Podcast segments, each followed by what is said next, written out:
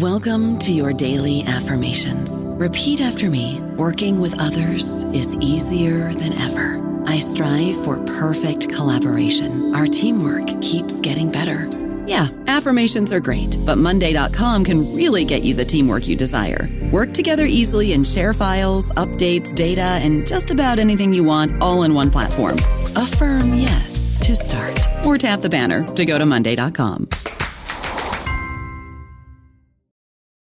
This episode is brought to you by JLL. Get an insider view into the world of commercial real estate with JLL's podcast, Trends and Insights The Future of Commercial Real Estate. Whether you're curious about making cities more sustainable, the evolution of office space, or AI opportunities, this podcast will help keep you a step ahead. Tune in for candid conversations with business leaders about the biggest trends impacting how we live, work, and play. Subscribe to Trends and Insights now at jll.com slash podcast.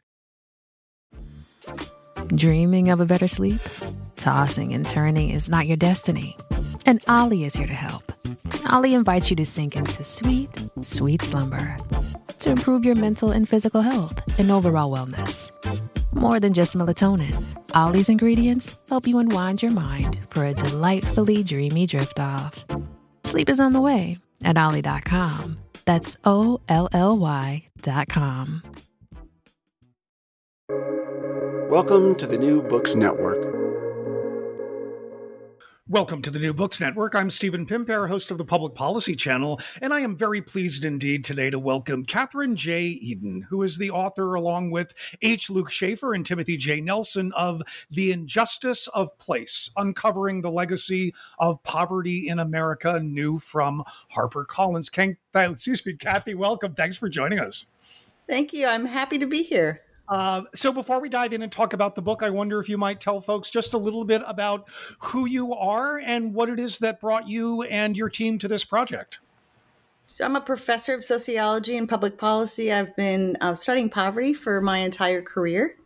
Um, I've been uh, studying America's most disadvantaged people uh, and wrote a book about that in 2015 called $2 a Day Living on Almost Nothing in America about the rise of virtually cashless poor in America. But then in 2017, a program officer from the Robert Wood Johnson Foundation emailed us out of the blue and said, Would you be interested in turning your attention from America's poorest people to America's poorest places? And it just fit. You know, we'd been sort of, uh, we, we'd been reading all of this research coming out of economics and sociology about how social scientists had learned that place uh, where you grew up was as consequential to your life chances as your behavior, your choices, your genetics, the quality of medical care you received.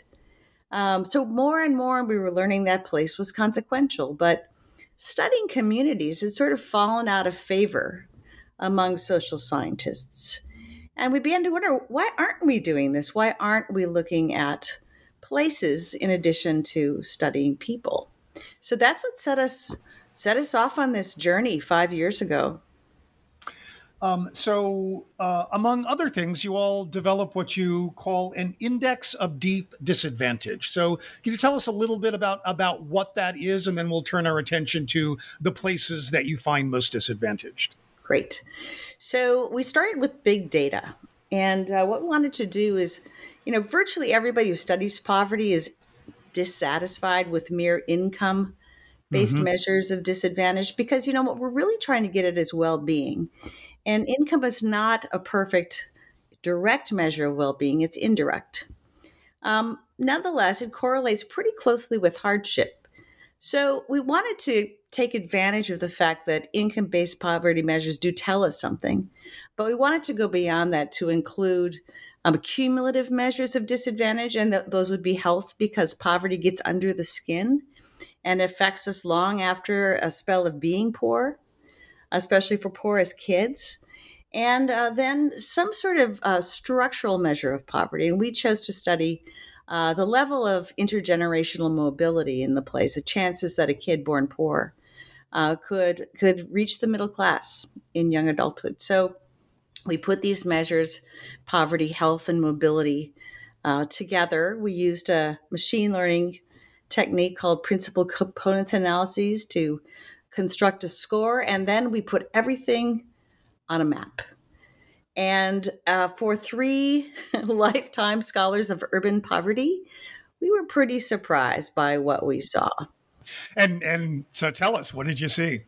Yeah, so uh, you know there are really five five places that really st- stick out.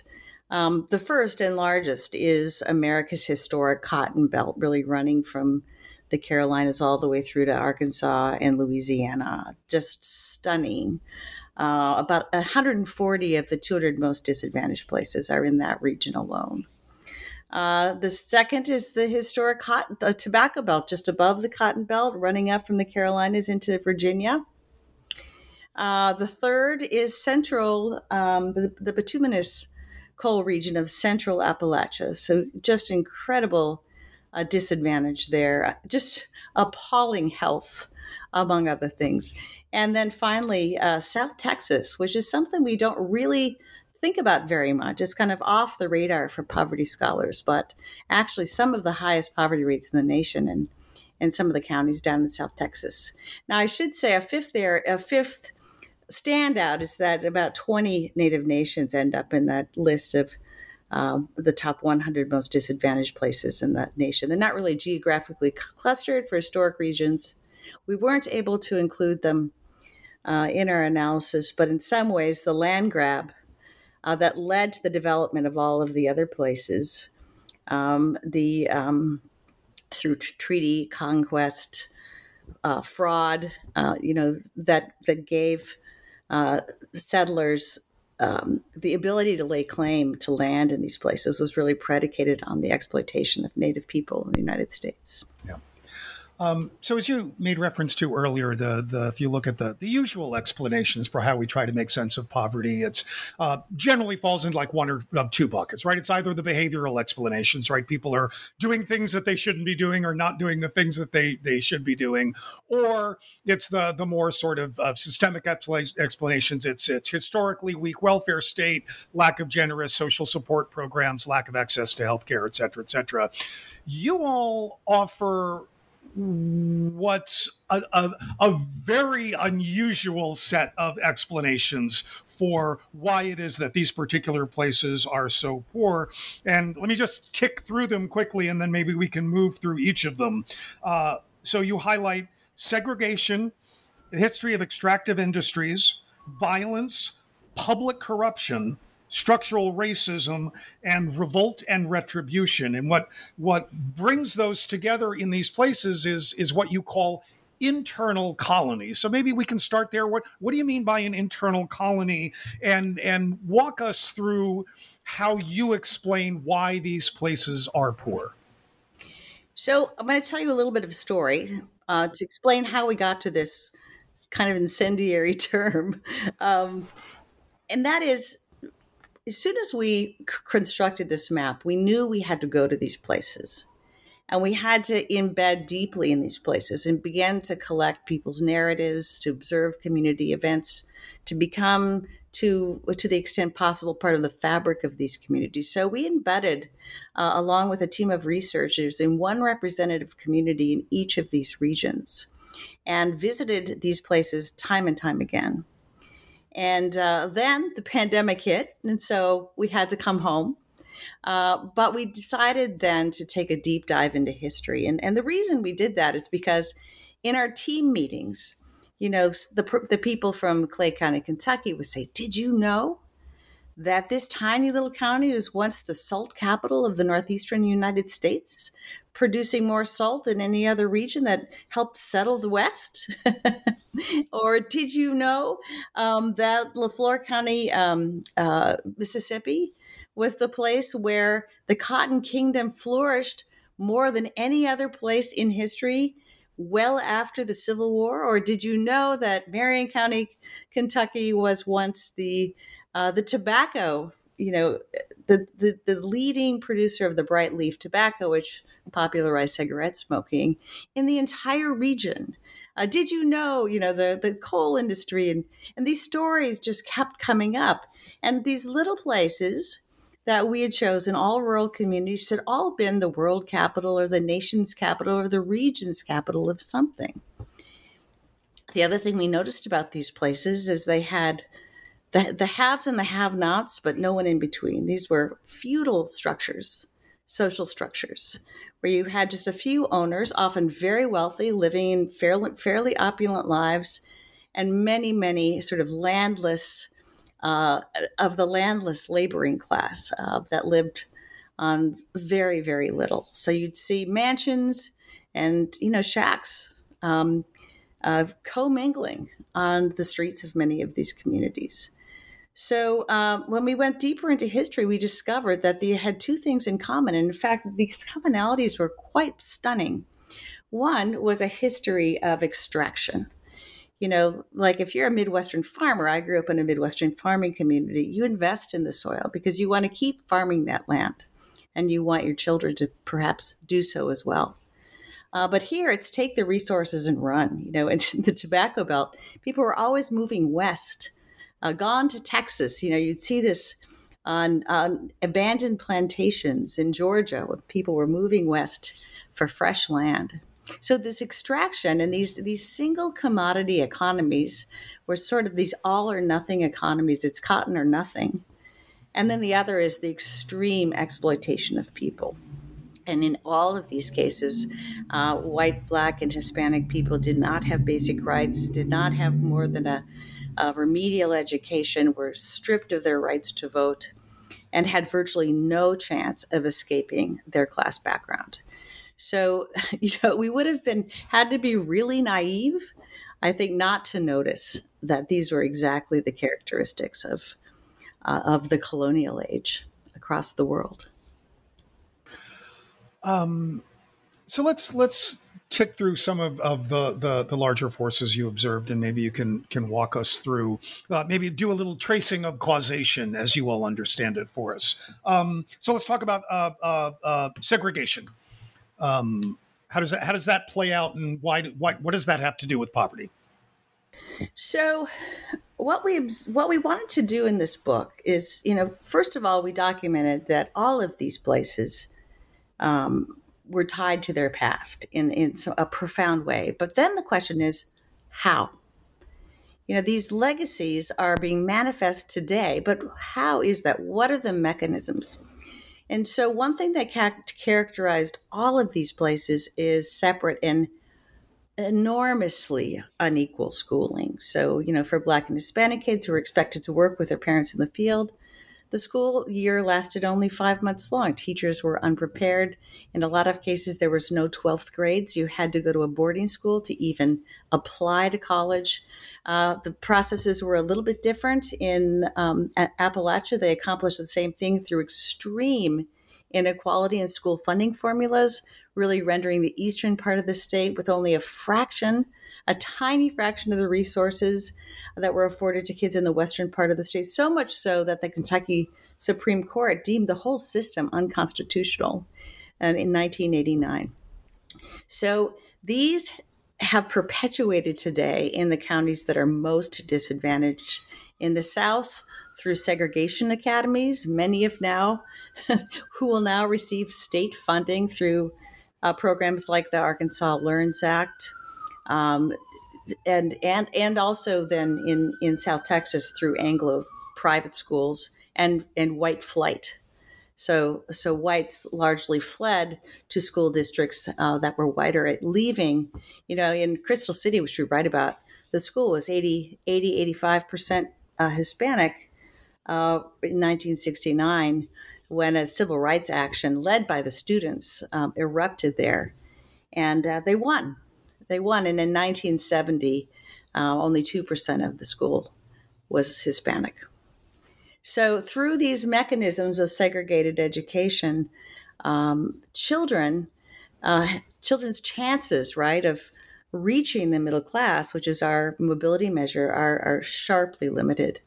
And uh, it really, it's really a problem for these places now because, you know, if you want to set up a business in Greenwood, Mississippi, do you really want to send your kids to Pillow Academy, the segregation academy that was founded by the founder of the White Citizens Council? Probably not. So, trying to figure out where the the, the talk a little. I mean, I, there were lots of, of pieces of this that I found absolutely fascinating, but but sort of your your discussion about about the ways that these forces interact and and the effects that this has on the collapse of social infrastructure of many kinds, and then the ways that the legacy of violence both contributes to that breakdown, but also creates new kinds of breakdown. I'm, I'm doing a terrible job of formulating no, the question no, there, but yeah, jump in. okay. So, yeah, I think those two stories really do go together. When we reached uh, Clay County, Kentucky, you know, we picked these communities purely on the numbers. We did not hit, research their histories, we did not really know anything about them. Uh, we soon learned uh, that that it was the epicenter of the opioid addiction crisis. This little county and this whole region, for for push and pull reasons. But one thing everybody told us, virtually everyone told us, uh, was their diagnosis for why opioids were so bad there. And they said they would say up to a person, there's nothing to do here but drugs. There's nothing to do here but drugs. And then they began to talk about the fact uh, that as depopulation had began to occur as as coal began to collapse in the 1960s. The bowling alleys had closed. Uh, the local movie theater in town had been turned into a Pentecostal church. Uh, the only park with a playground for kids had been bulldozed to build a new highway. Um, the beauty parlors and the barber salons were closing down. And, and as we began to look into this more, uh, we learned through government census data that these places had really suffered from a collapse of what uh, the sociologist Eric Klinenberg calls social infrastructure. So, physical infrastructure, roads and bridges, right? Social infrastructure are the institutions where people build social bonds, like the bowling alley.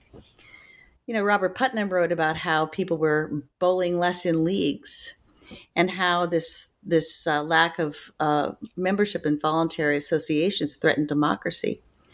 But we weren't seeing just the bowling league falling out of style; the bowling alley had been plowed under. And so, uh, you know, we returned to big data to to test this idea.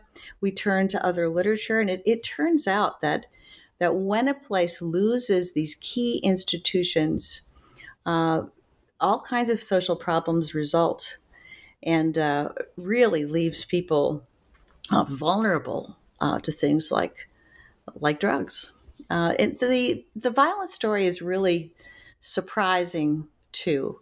You know, I was raised in, in rural Minnesota, and I never imagined that in doing this project, I would be going to some of the most violent communities in America. But indeed, uh, Leflore County, um, uh, Mississippi is as violent as Chicago, which I also study. So it's it's very striking this pattern this pattern of uh, of violence, and in fact, these are some of the most violent uh, places in in our entire nation, as measured best we can by you know looking at death statistics. Those are the most reliable. So we began really exploring the history of violence in these places. And of course, violence was always perpetrated in these places to keep the laboring class down. Anytime somebody crossed the caste color line, threatened the social hierarchy, there would be retribution. Any sign of revolt led to violent reprisals.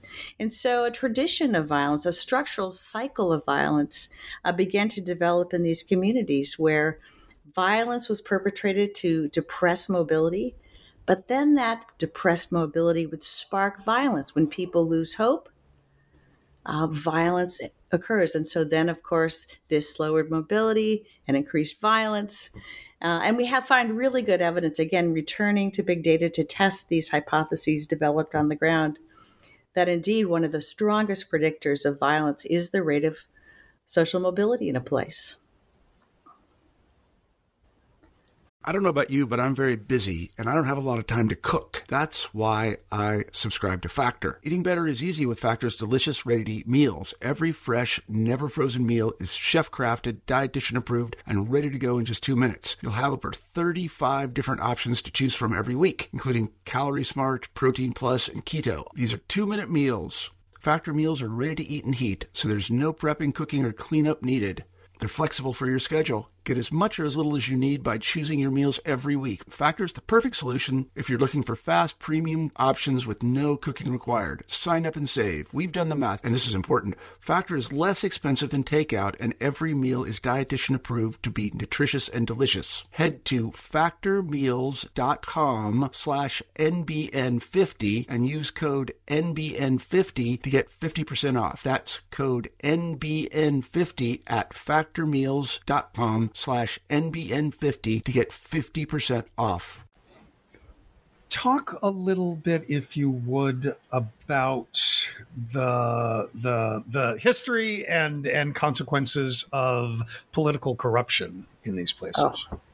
So this was another shocker uh, for somebody from the Upper Midwest, a, a, a place where political corruption is virtually unknown. um, everyone. Well, I don't know. You're awfully close to Chicago. that's true. That's true. Um, but yes, well, Illinois yeah. is its own thing. But it really is. One, yes.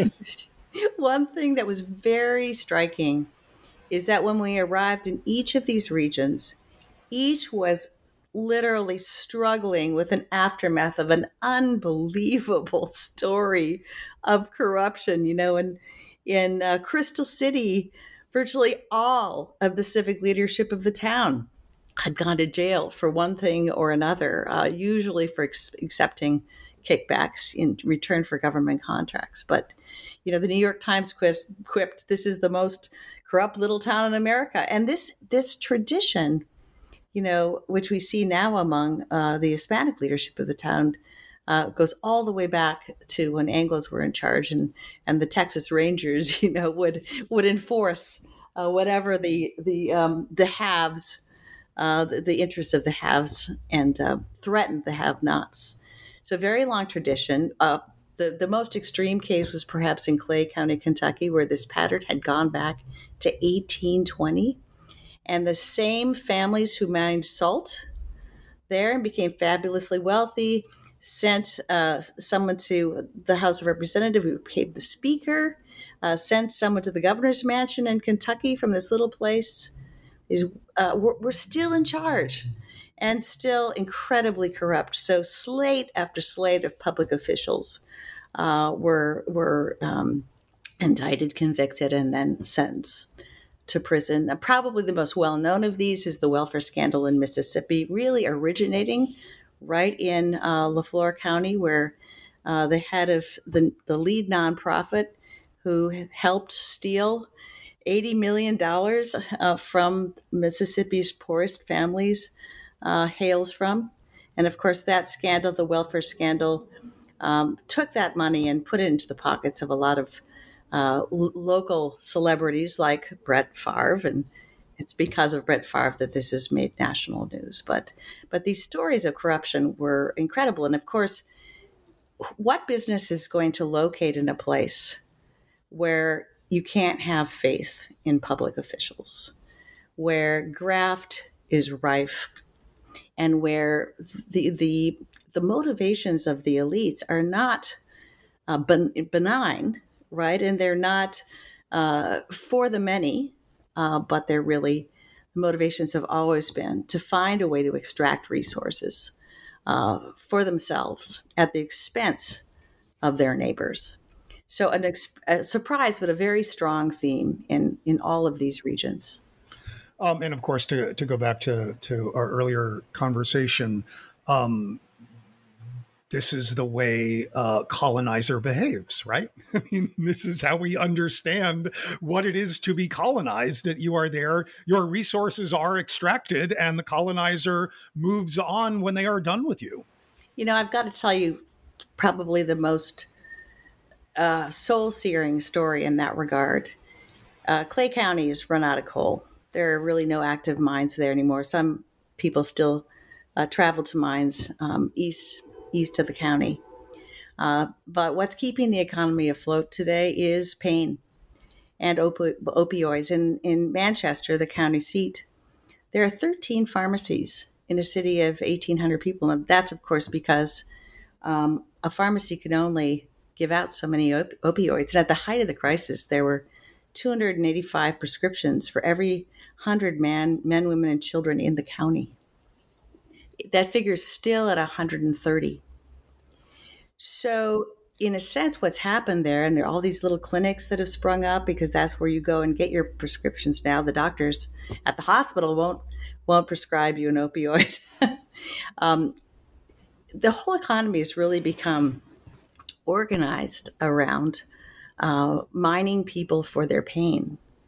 And uh, the thing that really broke uh, the camel's back in Clay County and, and led the populace to revolt against the corrupt elites was that the corrupt elites were actually in bed with the drug de- dealers, helping to funnel drugs into the town. Just uh, so, you know, as, as people could no longer get uh, opioids, uh, they went to other other illegal opioids and um, meth and heroin, fentanyl, and uh, this was just a, a, conduit into the town that that local elites were were milking in order to um, in order to to enrich themselves. So the you know the town organized a march and uh, it helped, but it, but uh, it didn't get rid of the problem. Yeah, and it's, as you point out in the book, um, Purdue Pharma, we now know, intentionally targeted particular communities, especially those with large numbers of family physicians who might not, say, be as sophisticated or might be more willing to write prescriptions if they saw benefit. So, again, the, the ways in which all kinds of different actors have profited from this immiseration. Yes. Yeah, yeah, and really those are the big winners, right? Uh, yeah. Uh, but but it's interesting. It's kind of a reverse racism, and in that um, Purdue um, apparently thought it was too dangerous uh, to, to, to, try these new drugs out on uh, Black or Hispanic people. They wanted rural people because rural people didn't have specialists to go to, and they were really dependent on pills for any kind of pain. And so they literally put a target on the back of Eastern Kentucky. And that combined with this collapse of social infrastructure really left them vulnerable. Now, in other places, we see a lot of drug use as well. Um, also, um, highly correlated with the with the very very low mobility, um, but you don't see the deaths because uh, these areas were not targeted by by um, by Purdue. They were, you know, just regular drugs um, like cocaine and and uh, marijuana. So, um, so you also um, look at at the other end of the spectrum, places of great advantage. Um, can you tell us a little bit about uh, where are those places and what do they have in common? How do they differ? This might have been more surprising even than the map of greatest disadvantage.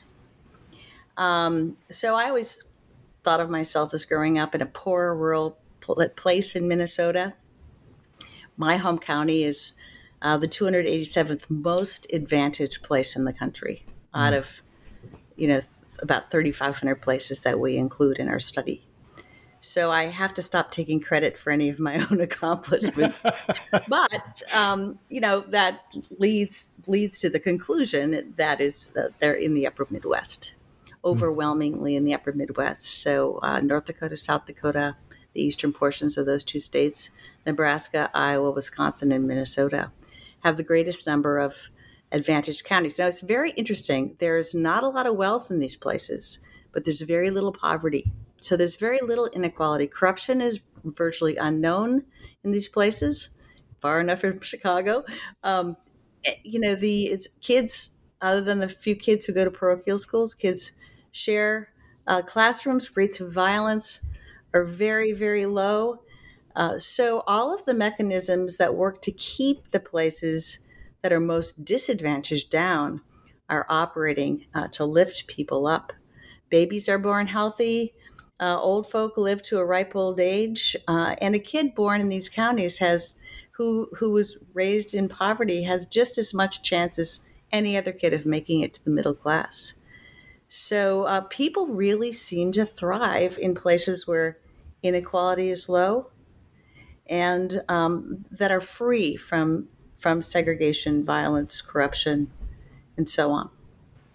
Uh, so, in some ways, your description of the the more advantaged places answers this question. But let's let's conclude by uh, asking you what it is that you think we can and should do to these places of great disadvantage uh, to start to undo some of uh, the harm that has been thrust upon these communities.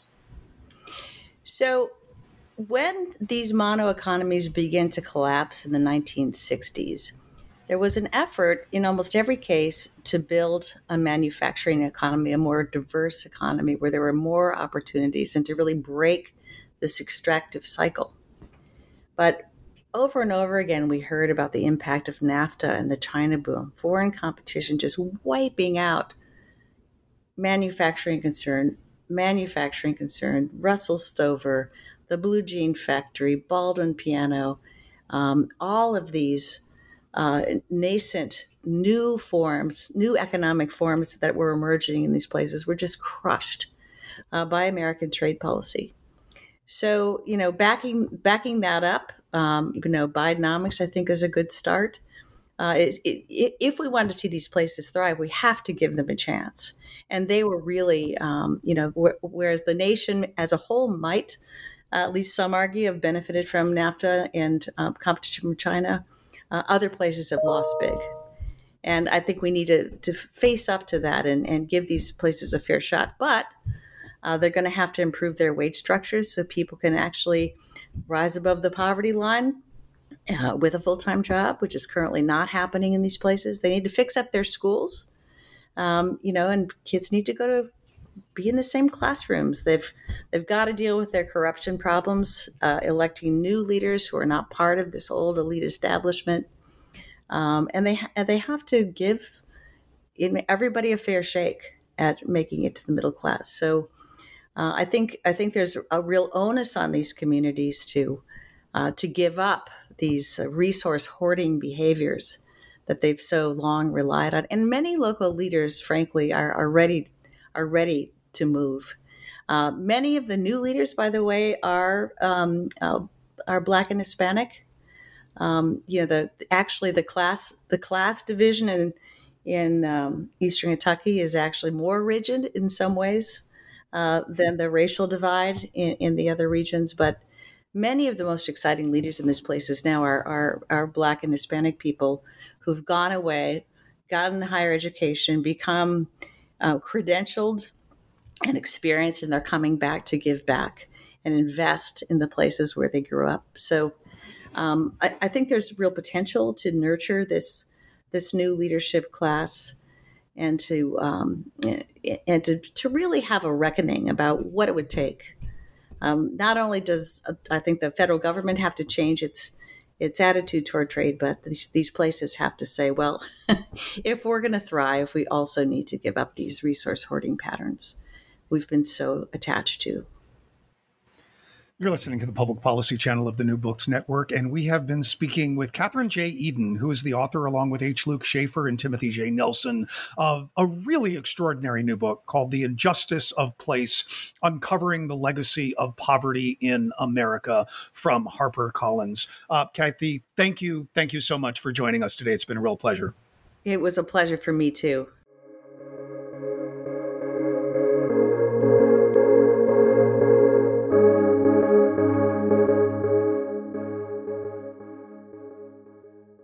Guys, it is Ryan. I'm not sure if you know this about me, but I'm a bit of a fun fanatic when I can. I like to work, but I like fun too. It's a thing. And now the truth is out there. I can tell you about my favorite place to have fun Chumba Casino. They have hundreds of social casino style games to choose from, with new games released each week. You can play for free anytime, anywhere and each day brings a new chance to collect daily bonuses. So join me in the fun. Sign up now at ChumbaCasino.com. No purchase necessary. VGW. Void were prohibited by law. See terms and conditions. 18 plus.